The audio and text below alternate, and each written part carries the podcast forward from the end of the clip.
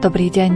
V dnešných význaniach si vypočujete druhú časť nášho rozhovoru s titulárnym kanonikom protojerejom s právom nosiť Zlatý kríž a nábederník, grecko-katolíckým kňazom Vasilom Kormaníkom. Pôsobil v rôznych cirkevných funkciách, bol rektorom grecko-katolíckého kňazského seminára v Prešove i duchovným správcom grecko-katolíckej charity. V tomto roku si duchovný otec Vasil Kormaník pripomína okrúhle výročie, je už 50 rokov v kňazskej službe. Boli to roky, ktoré mu priniesli príjemné, no aj veľmi ťažké chvíle.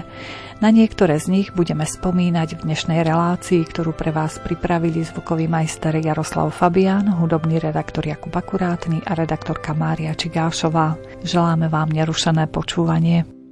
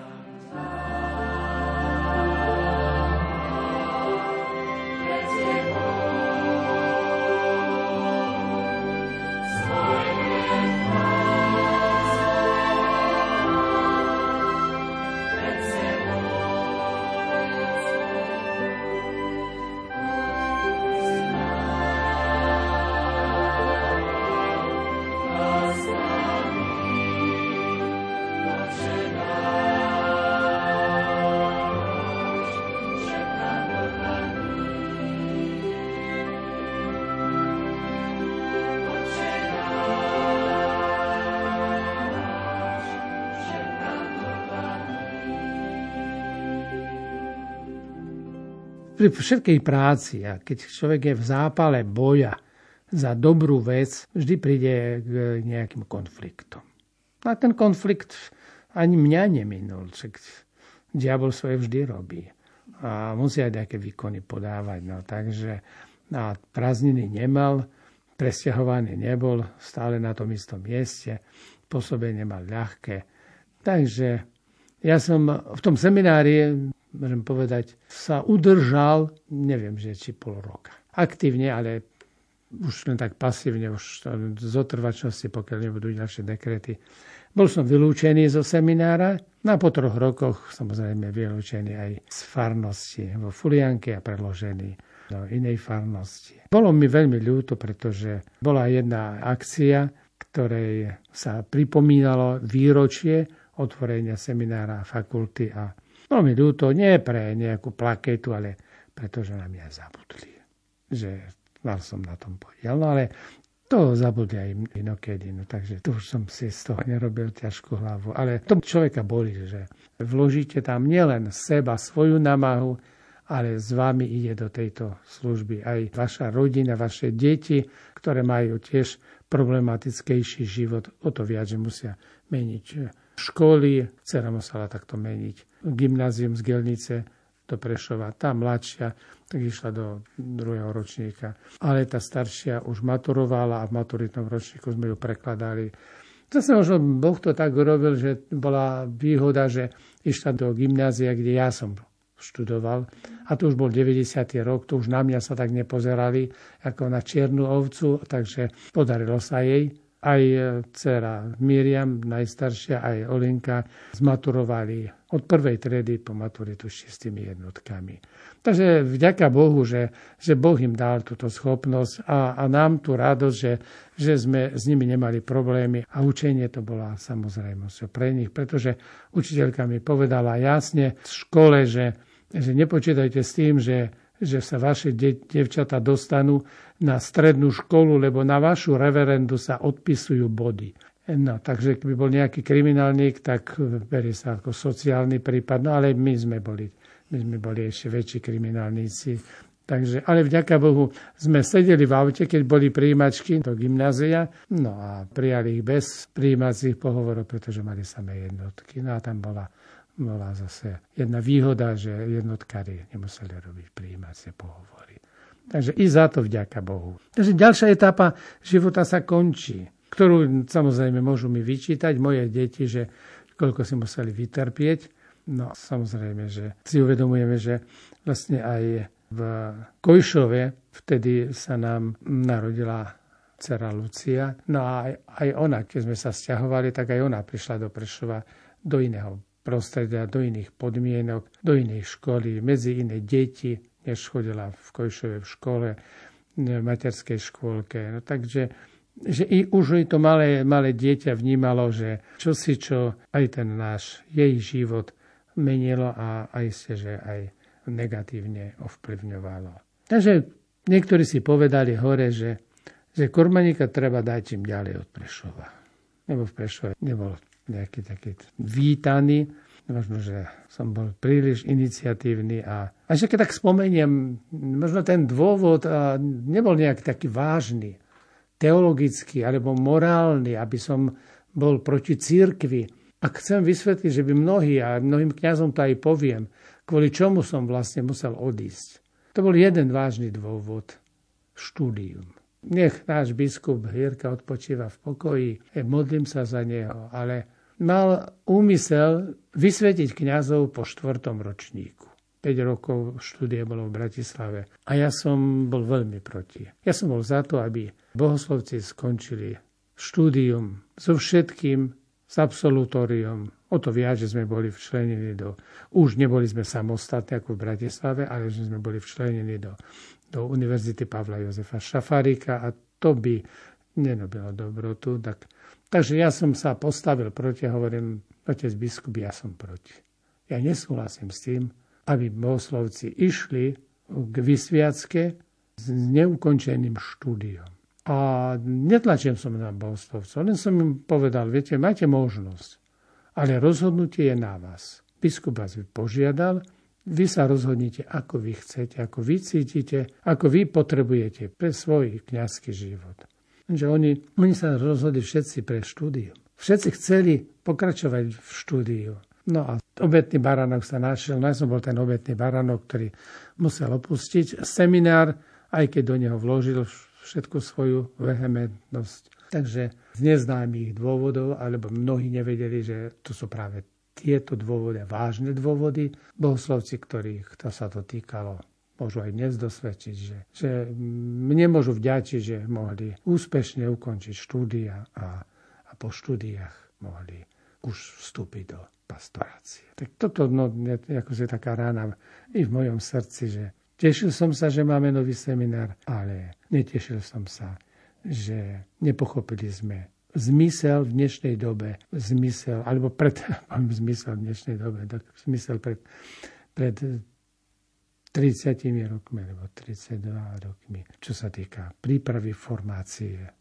O to viac, že už semináre, ktoré vznikali v 90. roku, predlžovali štúdium na 6 rokov, lebo vedeli, že tá potreba je naozaj nevyhnutná. A k tomu sa ešte pripájal aj, aj pastoračný ročník. Takže to je taká, taká bolestivá fáza mojej pastorácie a mojej služby. A takže som bol preložený do ďalšej farnosti, do Humenného. Teda čím ďalej od Prešova. Ako správca farnosti a okresný dekan. Práca v Humenom nebola jednoduchá a ľahká. Ak si uvedomím, že každý prvý piatok sme spolu s kaplánom, lebo len dvaja kniazy sme tam boli, vyspovedali 500-600 veriacich. Každý prvý piatok. Na náboženstvo sme mali okolo 950 detí. Mali sme síce aj katechétky, aj my sme učili, ale katechétky robili veľkú službu, pretože bez nich by nebolo možné zvládnuť takúto farnosť. Ale zase aj v tejto farnosti som nesmierne vďačný za mnohé kňazské a duchovné povolania. Aj z Humeného bolo veľa, vie veľa kňazov, aj duchovných, aj sestier reholných.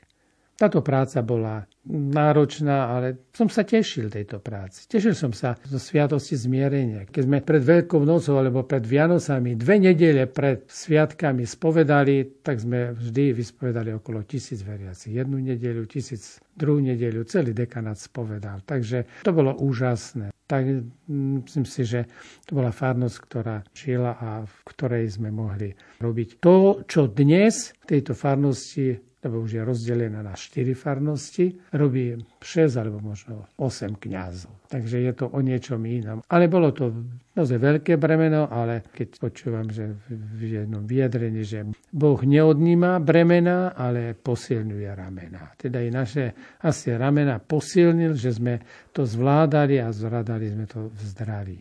Možno už v tom zdraví nezvládala to naša dcera Lucia, ktorá tam začala chodiť do školy a v tej škole nebola spokojná, nebola šťastná. A často chodevala aj z tej školy s plačom.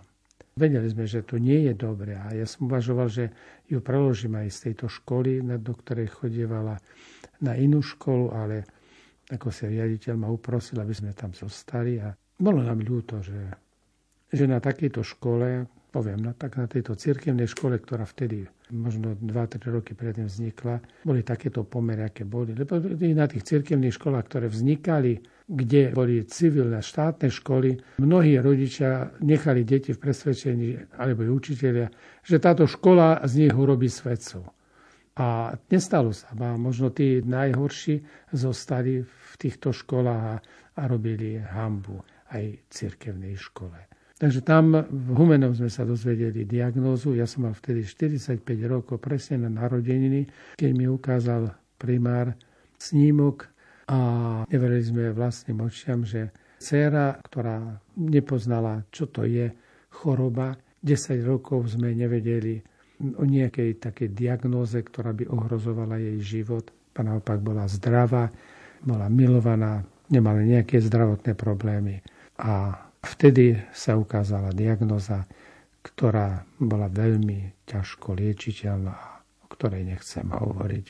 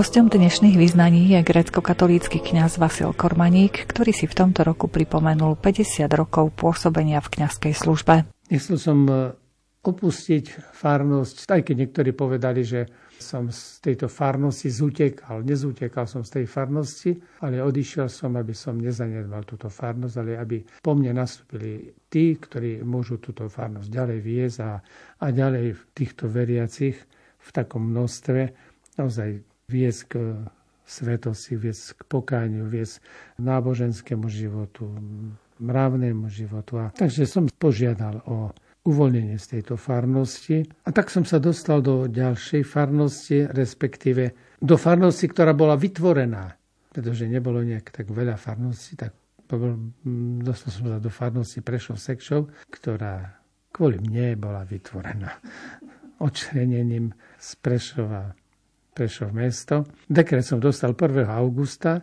Je zaujímavé, že ten môj, de, moje dekrety sú veľmi často spojené s 1. augustom, a 1. august to je pamiatka prenašania driev úctihodného životodárneho kríža v Carihrade. 14 dní začínajúc s 1. augustom sa kríž každý deň nosil v sprievode po meste. A v tomto čase v auguste bolo v Carihrade najviac chorých. 14. augusta bol opäť vrátený do cisárskeho paláca. Teda bol ten sprievod. Ja som vtedy vstúpil do, do jedného náhradného priestoru v Prešove, kde sme už mali predtým bohoslužby. Bola to taká možno 3 metre vysoká budova, nízka, samozrejme pre našu farnosť nebola dostačujúca. Keď som tam vstúpil, tak priznám sa, že tekli mi slzy po tvári, že som si uvedomil, že toto je môj chrám, toto je miesto, kde, kde mám pôsobiť. A ako môžem pôsobiť, keď tu nie je ani farská budova, býval som v meste, vo farskej budove, ani pastoračné priestory, ani kancelárie. A pritom ešte na pleciach kríž 10-ročného dieťaťa, no a samozrejme aj starosti o svoju rodinu, o manželku, o dievčatá, ktoré študovali. Dva roky sme zápasili o život našej cerky. Samozrejme, stalo to aj nemalo financií, nemalo síl. Myslím, že najviac si toho užila moja manželka a céry, či to v Bratislave na Kramároch, na Hlbokej, v Košiciach, v Prešove na Iske. A toto všetko aj nás poznamenalo, aj poznamenalo aj manželku, aj staršiu i mladšiu dceru Olinku. A o to viac, keď prišla rozlúčka, keď sme odovzali naše dieťa do Božích rúk a keď sme si uvedomili, že dar, ktorý sme dostali od Boha, sme vrátili naspäť. Aj keď tak radi by sme mali pre seba, a len pre seba. A niekedy som sa pýtal, pane, prečo, prečo dávaš taký nádherný dar, keď za krátky čas ho žiadaš naspäť. Prečo nám robíš takú radosť, keď za krátky čas príde veľký smútok, veľká bolesť. My sme mohli sa pýtať prečo, ale vedeli sme, že odpoveď na túto otázku nedostaneme. Žili sme vo veľkom smútku a sklamaní a nerozumeli sme tomu. Nechápali sme, prečo to Boh robí. Modlili sme sa, plakali, v slzách všelijako. Ale význam tohto skutku našej rodine a tohto zásahu a tej bolestivej rany sme nepochopili. Chcem tu zacitovať jedného kardinála z Francúzska. Keď v roku 1968 zomieral na parískej klinike francúzsky kardinál Pierre Vieux vo veku 55 rokov, zveril svojmu priateľovi biskupovi slova. Vieme majstrovsky hovoriť o utrpení. A ja som kázával o utrpení dojímavými slovami. Povedzte kňazom, aby radšej mlčali. Nevieme totiž, čo to utrpenie je. Keď som ho skutočne poznal, dokázal som len plakať. A toto mohli sme povedať aj my. Áno, zostali nám oči pre slzy, pre plač. S Luciou sme sa rozlúčili a odovzdali tento úžasný dar do života do pánových rúk. A modlili sme sa, ak nám, Pane, nepomôžeš, nič nedokážeme. Sme na kolenách. Pane, zostaň s nami. A Boh nás neopustil. Požehnával nás na ceste kniazstva aj v rodinnom živote. So smutkom v srdci, zranený, ale dôverujúci, že Boh zostal s nami, že kráča s nami po našich cestách, ale aj pri zriadovaní našej farnosti. S Božou pomocou začali sme vstupovať do Božích plánov. Ale bolo to ťažké obdobie. Veľmi ťažké. Bola to ťažká krížová cesta bol ťažký výstup na Kalváriu. Nielen mňa kniaza, nielen manželky kniaza, nielen deti z kniazkej rodiny, ale i ľudí, ktorí sa pýtali prečo. prečo sa toto stalo. Prečo sme sa dostali do takýchto situácií. Čo zlého? Ako Židia sa pýtali, že čo zlého sme urobili. Čo zlého? Čím sme sa previnili voči Bohu? Aj keď dnes sa pýtame, možno už kde si spomedzi tých smutočných mračien žiari trochu slnko, slnko útechy, slnko pokoja, slnko radosti, keď si uvedomujeme, čo Boh po týchto okamihoch, keď odišla naša ľudská do väčšnosti, začal robiť v našich životoch. Chcem sa poďakovať Bohu za šesť vnúčat, ktoré nám požehnal. Šesť vnúčat, ktoré sa stali našou radosťou. A možno tá prvá vnúčka, Laura, bola kópiou našej ľudsky, ešte aj možno tie spôsoby mala z jej života. A vtedy, keď nám v roku 1996, 4. februára odišla, vtedy sa nám zrútil svet. Obviňovali sme mnohých, aj ponadávali sme, doslova vadili sme sa aj s Bohom. Aký si otec, prečo to robíš? Prečo berieš to, čo tak radi máme? Ale bral nám to, čo mu nechcel, aby sme sa pripútali, pretože mal s nami o mnoho väčšie plány. Plány po farnosti novo vytvorenej farnosti, v ktorej okrem nájomného priestoru a samozrejme veriacich a živé spoločenstvo sme nemali nič. Ešte aj financie nám chýbali. A do týchto podmienok som bol postavený ja, aby som čosi pre farnosť urobil. Nemohli sme sa len zaboriť do slz, do smutku, ale robiť niečo, čo bude prinášať radosť. Radosť nám, radosť veriacim a radosť aj Božiemu srdcu. A tak som sa pustil do stavby. Odkúpil som od mesta Prešov nedokončené kino Dubník, panelová stavba, ktorá bola ohodnotená na 6 miliónov 200 tisíc. Zaplatili sme daň z daru, ktoré dalo na mesto pre cirkevné účely. Aj tie peniaze sme nemali, ale Boh sa postaral, že v danom čase z Viedne sme dostali takýto milodar od môjho priateľa Leopolda spolu s kardinálom Schönbornom a začali sme pracovať na svojom. Bolo to v 97. roku a rozbehol som projektové práce a ostatné, ktoré bolo treba vykonať, aby sme mohli čo si naozaj urobiť, čo bude mať zmysel.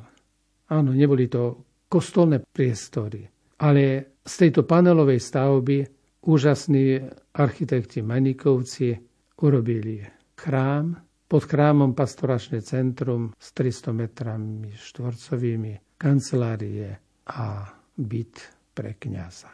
Možno práve Boh cez toto dielo chce sa osláviť aj na Sekčove.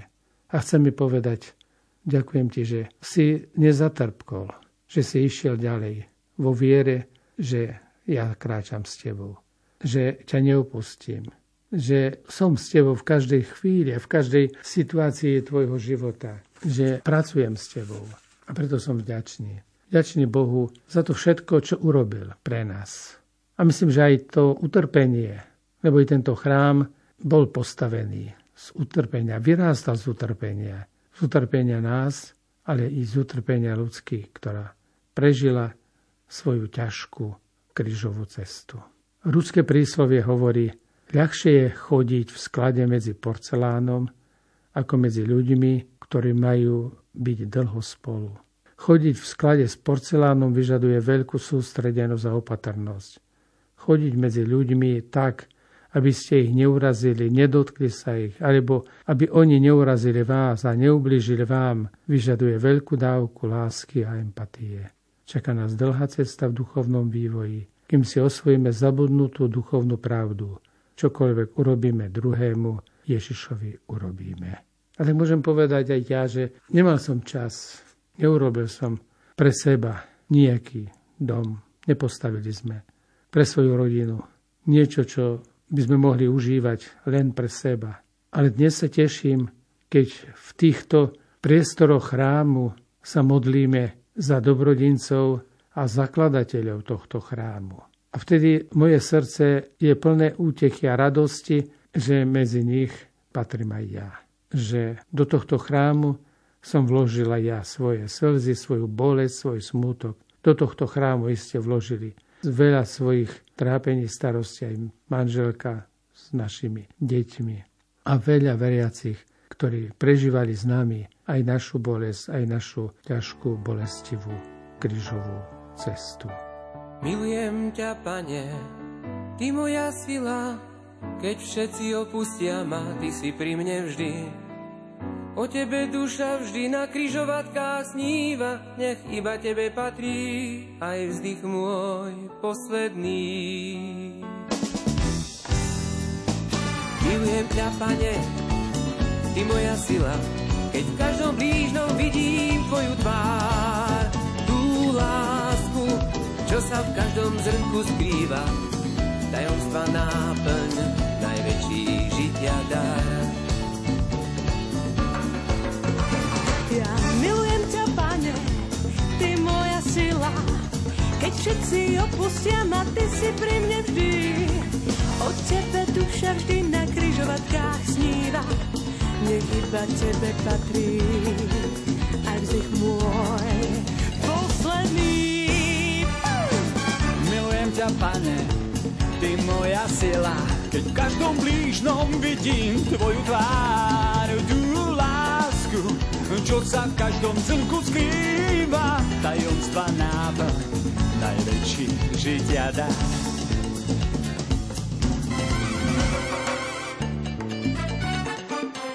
Chcem sa poďakovať.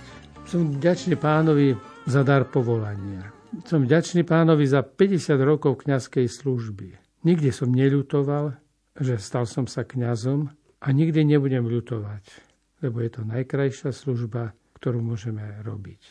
V ktorej aj keď zažijeme sklamanie, je niekto mocný vedľa nás, ktorý nás poteší, posilní, ktorý nám dá odvahu do ďalšieho života. Som vďačný za všetkých, ktorí nám pomáhali v kňazskom seminári v Bratislave. Dobrých priateľov, vzácných kňazov. Kňazov, ktorí i mňa, chlapca z 11-detnej rodiny, podporovali, pomáhali. Som vďačný za to, že som mohol cez prázdniny pracovať a zarábať si na každodenný chlieb a zarábať si aj na štúdium a že, a že vždy bolo dosť príležitosti na to, že, že som hrdo mohol odísť do seminára po prázdninách so svojím zárobkom a ten zárobok stal veľa, veľa mojej námahy, veľa práce, veľa driny a veľa mozoľov. Bol som 5 rokov rektorom kňazského seminára v Prešove. A keď som urobil to, čo bolo nevyhnutné, závis naplnených ľudí zlobou ma zo seminára vyštvala. Ale som vďačný aj za to, že i v tom semináre mohol som odovzdávať svoje skúsenosti bohoslovcom, ktorým som tak veľmi zdôrazňoval. Buď najprv človekom, a tvoje kňazstvo ľudia príjmu s ľahkosťou. Ak nebudeš ľudský, aj tvoje kňazstvo potom stráca na hodnote. Som vďačný Bohu za to, že s jeho milosťou som vybudoval farnosť na Sekčove, cerkov, pastoračné centrum, byt pre kňaza. A pritom na začiatku pôsobenia nemal som nejaké finančné prostriedky. Som vďačný všetkým tým zo zahraničia, z Nemecka, Rakúska a zo Spojených štátov, ktorí neodmietli moju prozbu, moje žiadosti o finančnú pomoc, podporu a môžem povedať ani jednu žiadosť, ktorú som posielal do zahraničia, do nadácií, ani jednu nemal som odmietnutú. Som vďačný Bohu za to, že On tam riadil mysle tých, ktorí rozhodovali o financiách. Som vďačný Bohu aj za to, že som získal synagógu v Šarických lúkach pre potreby našej cirkvi, v ktorej je zriadený chrám pre veriacich na filiálke. Som vďačný Bohu, že mohli sme túto synagogu prerobiť na chrám, v ktorom cítiť Božieho ducha a že sme ju mohli zasvetiť prorokovi Izaiášovi. Som vďačný Bohu, že sa v poliklinike Sekčov zriadila pred 22 rokmi kaplnka Božieho milosrdenstva. Aj za túto milosť som vďačný. Som vďačný Bohu, že sme začali v Prešove s ostatnými kňazmi z rímsko-katolických farností, českobratských a evangelickej. Po dlhých storočiach v roku 1999 ekumenické stretnutia. A dodnes sa cirkvi stretávajú v bratskom spoločenstve v Prešove. Áno, od svojich predstavených som nedostal nejaké uznanie, aspoň nie v tom pravom čase, kedy bola vhodná chvíľa. Ale Boh na to nezabudol. Pevne verím. Lebo ma veľmi potešilo, keď som v roku 1995 dostal ako jediný a prvý grecko-katolický kňaz v Prešove cenu mesta Prešov. A v roku 2019 cenu predsedu samozprávneho kraja Milana Majerského. Boh nezabúda. Svoju aktívnu pastoráciu som ukončil po 5,5 ročnej pastorácii v Charite ako duchovný správca a to bola pre mňa vysoká škola života. Naučil som sa vážiť, milovať a slúžiť ľuďom na okraji spoločnosti. Bezdomovcom, alkoholikom, drogovo závislým a gamblérom. Boh nám požehnal tri céry. Učili sa vynikajúco Miriam, Olga až po maturitu boli jednotkárky. Úspešne vynikajúco zakončila aj vysokoškolské štúdia. Po deviatich rokoch nám pán poženal tretiu dceru Luciu. Mali sme nesmiernú radosť. Bola až svetlo pre náš život, nielen podľa mena. Zákernosť choroby nás ubíjala a pomaly sme strácali sily bojovať. Boj sme prehrali. Dar, ktorý sme od Boha dostali nakrátko, odovzdali sme Bohu. Len Boh stal pri nás a jeho sila. Veríme, že jej bolestivá cesta utrpenia ju previedla do nesmienej slávy. A iste aj naše dieťa nás vedie cestou do pokoja a radosti. Slovami čakám vás v nebi. Veríme, že tieto slova sa naplnia. A veríme, že do tohto diania pre dobro církvy a dobro našej farnosti hlboko zasiahla aj Lucia z neba. Môžem nakoniec povedať, pomodliť sa žalm. Ty, Pane, si môj podiel na dedictve a na kalichu. V Tvojich rukách je môj osud. Pripadol mi diel v kraji prekrásnom. A to je pre mňa znamenité dedictvo. Amen. Ak by som sa mohla ešte na chvíľočku vrátiť k tým najťažším chvíľam vo vašom živote, čo vám dávalo tú silu a vôbec celej vašej rodine, aby ste prešli tým obdobím? Možno nás nejakí poslucháči počúvajú, ktorí riešia možno podobnú životnú situáciu. Čo v tom pomôže nejaká modlitba alebo práca na 120%? Čo by ste poradili našim poslucháčom? Myslím, že to, čo bolo pre mňa v mojom živote najdôležitejšie, je odpúšťať. Lebo keď človek v živote zažije, a kniaz zažije tiež, každý kňaz, aj vy, drahí bratia, ktorí ste zažili veľa sklamaní a ste zatrpknutí, naučte sa odpúšťať. A nielen tak, že poviem, áno, odpustím. Naučte sa odpustiť tak, ako, ako to Kristus žiada. Odpúšťať v svojom srdci. Myslím, že od 90. roku sa modlím každý deň za milosť, Pane, Daj mi milosť, aby som dokázal odpustiť v svojom srdci. A tých, ktorí nám ublížili, je dosť. Ale nemám hnev voči ním. Za tých, ktorí sú na väčšnosti, sa modlím. Aj za tých, ktorí sú tu a ktorí možno niekedy ma obídu. A možno aj to sa stane, že práve keď ma stretne niekto na ulici, tak vyťahne mobil a robí dojem, že telefonuje. A prejde okolo s takým tichým zašomraním. A robím jednu vec stále, keď odpúšťam a potom žehnám. Žehnám tým, ktorí nám ublížili. Žehnám tým, ktorí nám ukrivdili. A tých je dosť, ktorí nám ukrivdili. Ktorí nám skrížili naše cesty, ktorí nám znepríjemňovali život. Lebo najhorší je nie nepriateľ. Od nepriateľa viete, čo môžete očakávať ale najhorší je priateľ, ktorý je falošný a očakávate od neho uznanie, pomoc, možno útechu, možno povzbudenie a on, on sa otočí k vám chrbtom alebo povie, vieš čo, vieš, ja mám do svojich starostí. A toto je niekedy také bolestivé. Dávno som už pochopil, že som veľa pokazil. Záver je jediný. Som vinný, vinný. Mám však nádej pre seba. Vždy, keď hľadím na teba, pocit mojej viny nezmije nik iný.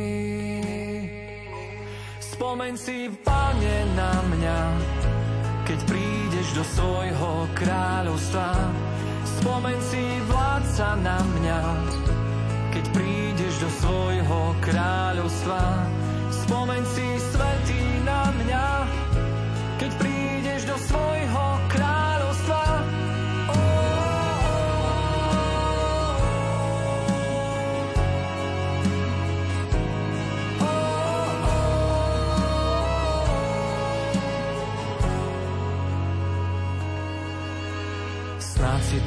Pochopil, že si všetko pokazil. Záver je jediný. Si vinný, vinný, vinný. Je však nádej pre teba, tak zdvihni svoj zrak do neba. Ťarchu tvojej viny nezmije nik iný. Spomeň si, pane, na mňa. Počúvate reláciu Význania, do ktorej sme pozvali grecko-katolického kňaza Vasila Kormaníka, s ktorým sa rozprávame o niektorých momentoch jeho kňazského i rodinného života, ktoré zažil počas svojej 50-ročnej kňazskej služby. Dnes, ak myslím, že každý, aj, aj my kňazi, ktorí zažijeme veľa tej nevďačnosti, nielen od svojich oltárnych spolubratov, ale aj od svojich predstavených. Žiaľ Bohu aj od svojich predstavených. Ja to nehovorím ako nejakú výčitku na adresu tým, ktorí spravujú tieto naše životy a ktorí majú v moci a v rukách naše životy. Ale musia si uvedomiť jedno, že človek je predovšetkým Boží dar. Aj pre mňa. I pre službu, do ktorej ma Boh povolal. Ten, ktorý mne slúži, slúži Bohu. Boh ho dal mne a ja môžem byť vďačný, že mám človeka, ktorý je verný Bohu ktorý verne slúži Bohu. Nežiadiť na neho, že, že možno má nejaký úspech, alebo darí sa mu, alebo, alebo že ľudia si ho viac vážia ako mňa. A nie. Jednoducho je človek, ktorý má možno bližšie k Bohu a možno s väčšou láskou ho, kde si tak, tak Boh túli k sebe, pretože keď je človeku najťažšie, tak vtedy je pomoc Božia najbližšia. A myslím si, že ak by sme sa my nepritulili k Bohu, doslova neprilipli k nemu, tak by sme to nezvládli. Keby som sa dal do neunavnej práce, ale čas v noci nás prebúdza a svedomie znepokojuje. Človek nemôže 24 hodín pracovať a na nič nemyslieť. A myšlienky, ktorými som možno ublížil, ukrivdil niekomu, tie sa vynárajú, prebudzajú ti oslovujú človeka. Čo si pre neho urobil? Čím si pre neho bol? Ak si mu ublížil, išiel si za ním a povedal si mu prepač? Toto svätý Otec hovorí. Tri slovíčka. Mnohých ich veľmi dobre poznáme. A niekedy len jedno slovíčko. Čakáte od, možno od spolužiaka alebo spolubráta, že by povedal, vieš čo, ublížil som ti prepač. Ani ja som sa toho nedočkal. Ani nečakám. Lebo viem, že píchu tak raz, dva nezdolá. A to slovo môže povedať len ten, ktorý zdolal píchu a ktorý vie byť úprimný a ktorý vie povedať, áno, je mi to ľúto. Je mi to ľúto. Sice vašu manželku teraz tu nemáme v štúdiu, ale myslím si, že manželka grecko-katolického kňaza to má veľmi ťažké, pretože jej manžel je predovšetkým kňaz, ktorý sa venuje spoločenstvu a často na jej pleciach zostane celá rodina aj ďalšie tie povinnosti. Čo pre vás teda znamená opora vašej manželky vo vašom živote? Myslím si, že tak veľmi pekne vyzdvihol moju manželku môj spolužiak kňaz Stanislav. Nebol na stretnutí, ale keď pred stretnutím sme spolu telefonovali a poprosil ma, aby som mu dal k telefónu aj svoju manželku. Chcem počuť naživo tvoju manželku. Podľa reči, ale ja som s manželmi pracoval dlhé roky ako kňaz, chcem vedieť, aká je, čo je zač. A manželka sa s ním rozprávala. To, aké uznanie manželka dostala od tohto kňaza, ešte v živote nedostala od nikoho z duchovných osobností. Od nikoho. S takou úctou, s takou vďačnosťou, i so súcitom, s láskou a skutočne vyzdvihovali ju ako ženu, ktorá naozaj tým, že vychovala deti, tým, že spolupracuje s kňazom, tým, že trpia, nesie kríž s kňazom, stáva sa i ona sveticou. To nie je obyčajný človek. Lebo utrpenie hlboko sa dotýka ženy. Ale je to utrpenie i pozitívne, ale aj negatívne. My sme vždy boli nadšení pre to, čo robíme. A nikdy manželka mi nepovedala, že toto nerob. Toto sa nepúšťa, toto nemá význam, nebuď blázon. Pozri, ako si ostatní žijú. Pozri, čo ostatní robia. Vieš čo, vykašli sa na to. To nepovedala. A naopak, tešila sa z toho, čo sme dokázali. Pretože to nebola, ja hovorím, nikdy nebola to moja práca. To bola vždy naša práca. My sme to spoločne robili. Nikdy som niečo nerobil bez toho, že som nepovedal, že áno, pustíme sa do toho. Ale bude to aj teba stať niečo. Musíš aj ty do toho vložiť svoju námahu. A tak sme spoločne začali. Áno, ja som začal, i ona začala s tými srdcami. Keď som odišiel z Kojšova z krásneho chrámu, z krásnej cerkvy, skutočne, kde som sa tak tešil, že dokázali sme s veriacimi ju dať do poriadku, zveľadiť a, a urobiť naozaj krásny príbytok. A teraz vstúpite do priestoru, ktorý je civilný, ktorom je prázdnota a okrem dvoch, troch obrazov, ktoré sú tam. A, teraz sa tešte z toho. Ale Boh i cez tento bolestivý úsek nášho života nás priviedol k tej radosti, že dnes, keď vidíme na sviatky, že v chráme je možno 500 ľudí na bohoslužbe, tak to je čosi úžasné. Že deti šantia po chráme, že tam čávod, že to je čosi úžasné. Že naozaj tá obeta nebola zbytočná.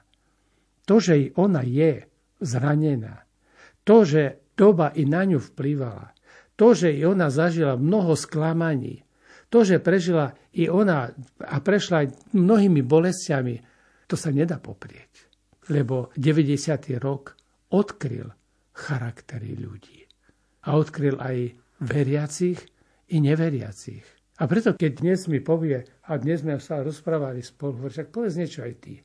Povedz niečo, idem do štúdia, tak povedz niečo ty, čo ťa v živote sklamal? Prečo to a on ti spôsobilo toľko bolesti, alebo prečo si z toho všetkého niekedy znechutená? Lebo v 90. rokoch mnohí neveriaci ľudia dokázali byť láskaví, vľúdni, obetaví, trpezliví, priateľskí, otvorení, čestní, zodpovední. A v našich kruhoch medzi veriacimi medzi kňazmi sa kde si toto všetko začalo vytrácať. Prestali sme byť ľuďmi. Prestali sme byť k sebe úprimní. Prestali sme si jeden druhého vážiť. Prestali sme si hodnotiť jeden druhého. Skutočne nie podľa kvality a značky auta, ale podľa prístupu. Podľa toho, či som naozaj človekom, ktorý vie otvoriť svoje srdce človeku a pomôcť mu alebo či chcem čím skôr človeka, ktorý má nejakú prozbu a hľada nejaké riešenie pre svoj život, čím viac a skôr vytlačiť pre dvere kancelárie, aby sme sa oslobodili od problémov, ktoré tak trošku musíme zobrať aj na seba. Takže toto sklamanie je také, také bolestivé. Ja hovorím, že stratila vieru. Ja poviem skôr opačne. Ja som vďačný Bohu, že pri tom všetkom, čo sme prežili, pri tých desiatich sťahovaniach, čo sme prežili, pri tých všetkých, povieme, takých falošných scenárov, keď mnohými znepríjemnili život, že sme nestratili vieru, že veríme v Boha, veríme Bohu, opierame sa od Neho, modlíme sa spoločne s manželkou, modlíme sa každý deň spoločne, Svetý Ruženec, korunku, modlíme sa, neustávame a vždy si dávame úmysel taký, aký je v danej chvíli potrebný. Keď je potrebné za niekoho chorého sa modliť, modlíme sa. Keď je potrebné sa modliť za nejaký problém, modlíme sa. Ale ideme do toho spoločne aj naďalej, pretože chceme byť spoločne spasení. Chceme spoločne kráčať v ústretí i nášmu dieťaťu, ktoré iste nás očakáva. Pretože išlo cestou, ktorou my nekračame, ale môžeme cez svoje pokánie. Lebo každý deň musíme robiť, robiť pokánie aj modlíme sa za to, aby stále nás Pán, keď niekedy vybočíme, aby nás skutočne kde si tak nastavil na tú cestu pokáňa, aby sme si nenamýšľali, že už, už sme super, že už sme, že už sme hrdinovia. Nie. Sme stále na ceste obrátenia a stále tí, ktorí padajú, ale vstávajú.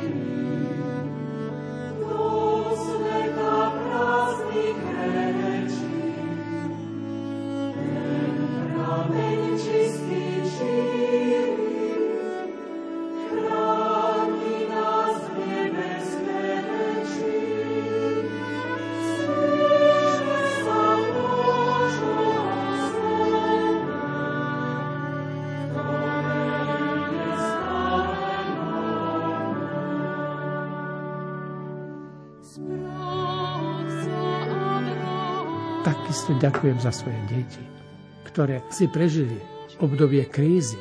Bol čas, keď prestali chodiť do kostola. Nechodili do kostola a ja som ich nenútil. Lebo ja nemohol som nútiť od nich robiť niečo, čo bolo proti ich presvedčeniu a proti sklamaniu, ktoré nosili v sebe. A boli často sklamaní. Ale dnes vidím, že ich duchovný rast, kde si nezakrpateľ, že oni dnes veria v Boha. A poviem, že tá dcera, ktorá žije vo Viedni, v Barbara Kirche, ktorí poslucháči poznajú tento chrám pri Štefans dome, že dokonca kantoruje, je tam slovenská liturgia a so svojimi deťmi chodia aj chlapci, ministrujú a aktívne žijú svoju vieru. Práve v týchto podmienkach, aj keď tam málo veriaci chodí, ale tých pár Slovákov, ktorí tam príde, má radosť z toho, že, že môže ísť tam na bohoslužbu. A som vďačný Bohu za to. Pretože to nie ja robím, ale Boh dáva odmenu. A Boh dáva, tak to si povedal, že Boh nie každý týždeň je vyplata, ale z času na čas dá nejakú odmenu, nejakú potechu, nejaké, nejakú takú vnútornú radosť, že, že človek sa teší tých maličkostí, ktoré prichádzajú a vďaka Bohu za to, že sme tu a že žijeme a keď sa niekto nás opýta, že ako sa máte, no žijeme, no. Jedna babka to ináč hovorí. Hovorí, ako sa máte? A babka hovorí, no tá, vieš, už len tliejem. No, takže že i my, no chvála Bohu, že žijeme a že môžeme ešte čosi urobiť a, a že Boh ešte má s nami nejaký plán. Ešte čosi ešte, ešte má pre nás pripravené. Nielen, že by nás využíval len na nejakú drinu, na nejakú námahu, ale aby, aby aj naše srdce obveseloval, potešoval, aby, aby dával nám radosť. On nás vyzýva, e, radujte sa vždycky. Opakujem, radujte sa. To nie je, že no, tak radujte, skačte, ale môžete sa radovať len, keď ja vám tú radosť dám a keď vám dám radosť úplnú. A vtedy radujte sa, lebo tú radosť ja vám dávam do vášho srdca. Ako sme povedali našim poslucháčom, vy si v tomto roku pripomínate neuveriteľných 50 rokov kňastva. Stretávate sa ešte so spolužiakmi, ktorí s vami študovali? Tým, že je nás málo, pretože tých, ktorí sú mobilní, je nás, je nás 8. Chcem srdečne úprimne pozdraviť otca biskupa Františka Rábeka, to je jeden z mojich spolužiakov, otca Jozefa Čičmanca, otca Jozefa Labudu premonštráta, ktorý je v Čechách, otca Jozefa Bieliaka, ktorý je na spiskej kapitule profesorom, ešte otca Marka, Andreja Fogáša. Dúfam, že som všetkých vymenoval, všetkých sedem. Ale som rád, že sa môžeme takto stretnúť. Aj teraz, keď sme mali posledné stretnutie v Spiskom podradia, keď v Levskej katedrále, keď sme slávili Svetu Omšu, tak bola to radosť, že môžeme spoločne sa stretnúť, poďakovať sa za túto milosť. Poďakovať sa za milosť, milosť kniazstva. Milosť, lebo je to skutočne milosť. Ja vždy tak obdivujem, že ja som taký chudobný chlapec, keď ma po 40 rokoch jedna sestrička stretla a sme sa nevideli od základnej školy a spoznala vo mne svojho spolužiaka zo základnej, z deviatky, z osmičky a som mi hovoril, že, že som kňaz. Tak na mňa pozerala tak podivínsky a hovorí, ty taký šintýr a taký živý chlapec a ty si kňaz? Hovorím, áno, predstav si, vtedy som bol rektorom seminára. No, že Boh aj takých potrebuje, že by, že by ten svet občas ob, obveselili a že by vedeli, že e, Boh je a má zmysel pre humor a že vie, vie aj obveseľovať tých, ktorí sú zarmutení, skormutení. A, a preto aj, aj my, keď prichádzame aj, aj k veriacim, tak prichádzajme s úsmevom, prichádzajme s radostným srdcom. Vnášajme radosť do ich života. Niekedy aj dobre mierený vtip, ak to vieme robiť, nie tak na silu, ak to vieme urobiť, tak e, myslím si, že prináša takú radosť. Nie na konci bohoslužby, ako veriaci niekedy povedia, ale nám pánko poriadne naložili. No, ale že by, že by povedali, v jednej farnosti hovorili, že keď som sa pýtal, alebo že na čo sa tešíte najviac? Najviac sa tešíme na koniec bohoslužby, na vtip ktorý poviete. No, takže niekedy aj toto je potrebné, že by išli veriaci v tom v takej dobrej pohode, v dobrej nálade, natešení z chrámu. Nie je taký, taký zbytý, keby sme, neviem, akými veľkými pánmi boli nad, nad svojimi ovečkami. Nie. Vážme si ich. Vážme si tých, ktorí nám pán dal, aby sme vedeli im dávať. Tešte môj ľud, hovorí prorok. Tešte môj ľud. Tak Težme. Sme tu preto, že sme trošku radosti vniesli do toho smutku, do, toho, do tých sklamaní ľudí. A snažme sa trošku obveseľovať ich srdce, aby, aby boli spokojnejší, radostnejší. Za to sme takí dnes. A vidíme, že taký svet je dnes. Už nevie, nevieme sa pomaly jeden na druhého usmieť. Rúška nám najprv zavreli ústa, ale teraz môžeme bez rúšok, tak nech vidia aj náš úsmev a radosť zo života. I napriek tomu, že, že máme všelijaké ťažkosti, ale Boh o nich vie a On, on nás ne, nepustí zo svojej ruky. Neboj sa. Ja som s tebou, hovorí. Ja som s tebou. Neboj sa. Možno tak už na úplný záver v tom svojom poslaní kňazskom, čo bolo takým hlavným vašim cieľom alebo takou hlavnou myšlienkou, čo ste ako kňaz chceli dosiahnuť? Ak sa to dá tak tou civilnou rečou povedať tá otázka. Tak civilnou rečou. No, na, najprv chcel som ukázať, že aký som ja múdry, aký som šikovný, ak to všetko viem a ako to viem povedať a vysvetliť. A, a postupne som prichádzal na to, že to nie je také. Nie je, nie je o tom. Nie som tu kvôli sebe. Ja mám robiť radosť tomu, ktorý ma posiela. A pán ma posiela. Choď a tiež môj ľud. Choď a prinášaj radosť. Choď a vstupuj do, do ich problémov. Choď a vstupuj do ich bolesti. Choď a privím toho človeka k, k sebe. Prítuľ ako mama to uplakané dieťa privinie k sebe a to dieťa prestane plakať. A toto potrebujeme. Potrebujeme si my kniazy uvedomiť, že, uvedomiť, že ako, ako potrebuje. Ježiš hovorí, že tú ovečku zobrať Skutočne tých ovečiek, ktoré sú stratené, sú v chráme, ale oni sú stratené. V chráme a ne, nemajú svoje miesto. Nemajú pokoj Boží v sebe. Sú stratené. Sú pri Bohu, ale len fyzicky, ale duchom sú dávno vzdialené. Nájdime tieto ovečky. A oslovme tých. Oslovme, lebo pretože oni potrebujú nás. Potrebujú naše slovo. Potrebujú náš záujem to ako ten jeden detko, ktorý nechodil do kostola, prišiel raz na faru a poprosil, preniesol kňazovi svoju, svoju prozbu pri dverách a kňaz mu otvoril dvere, posadil ho v kancelárii, dal mu stoličku, porozprávali sa, nepozeral na hodinky, samozrejme, venoval mu svoj čas. A keď kňaz zbadal na budúcu nedeľu detka v kostole, pýtal sa ho, že čo vás priviedlo do kostola? Veď roky nechodívate vôbec do kostola. Pán Farar, stolička, ktorú ste mi ponúkli. Maličkosť. Pre neho tá stolička možno mal skúsenosť s tým, že nikdy ho, alebo len medzi dverami, kto si to slova vytláčil. Ale tá stolička, to bola spomienka na to, že stretol som kniaza, ktorý má pre mňa čas. Ktorý chce ma počúvať. Ktorý chce a má čas aj pre mňa. A toto je dôležité. Nemyslieť si, že ja som tu dôležitý. Aby sme neboli ako, jak ten somárik. Možno to poznáte, jak somárik. Ježiš nesol sa na tom, na tom somárikovi do Jeruzaléma a všetci s ratolestiami vítali Ježiša a kričali Hostana a Somárik sa tak ukláňal na jednu stranu a na druhú a hovorí, aké som ja populárny. Všetci sa mi kláňajú, všetci ma oslavujú. No takže niekedy chceme byť takými, že áno, ja som tu, mňa, mňa oslavujte, lebo ja som tu taký dôležitý. Nie, ty si nič.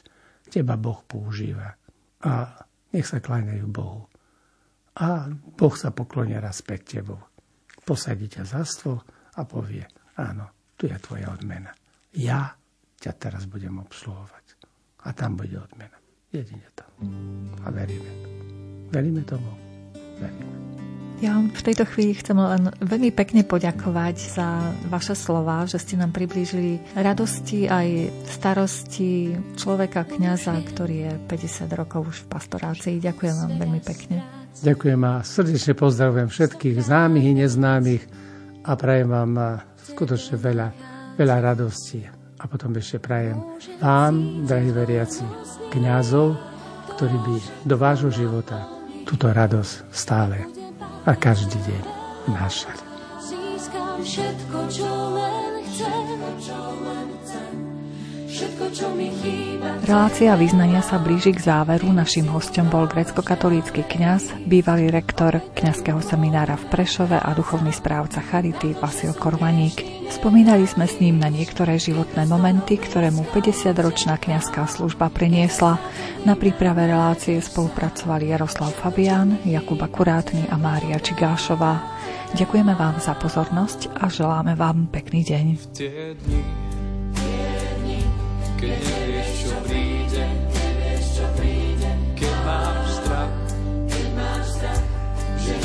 nevíde, nič ti nevíde. Keď túžiš cítiť voľnosť ním, ktorá vnútro naplní, konečne možno pochopíš, že on je ten, komu patríš. Všetko, čo mi chýba v tebe mám, mi silu dávaš ďalej ísť. Opäť pevnú vodu nachádzam, to, že som riešný, nehľadíš, keď pre svojho blízka utekám. Keď sa strácam, ty ma nájdeš sám. Všetko, čo mi chýba, v tebe mám.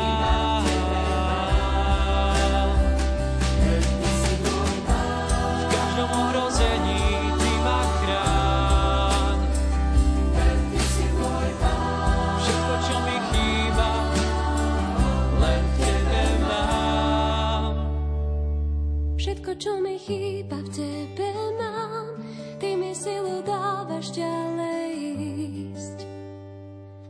Všetko, čo mi chýba v tebe mám, ty mi silu dávaš ďalej ísť.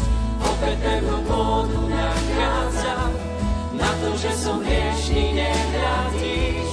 Keď pre svojho blízka utekám, keď sa strácam, ty ma nájdeš sám to čo mi chýba v tebe mám. Všetko, čo mi chýba v tebe mám. Ty mi silu dávaš ďalej ísť. Opäť pevnú pôdu nachádzam. Na to, že som viežný, nehľadíš. Keď bez toho blízka utekám. Keď sa strácam, ty ma nájdeš sám.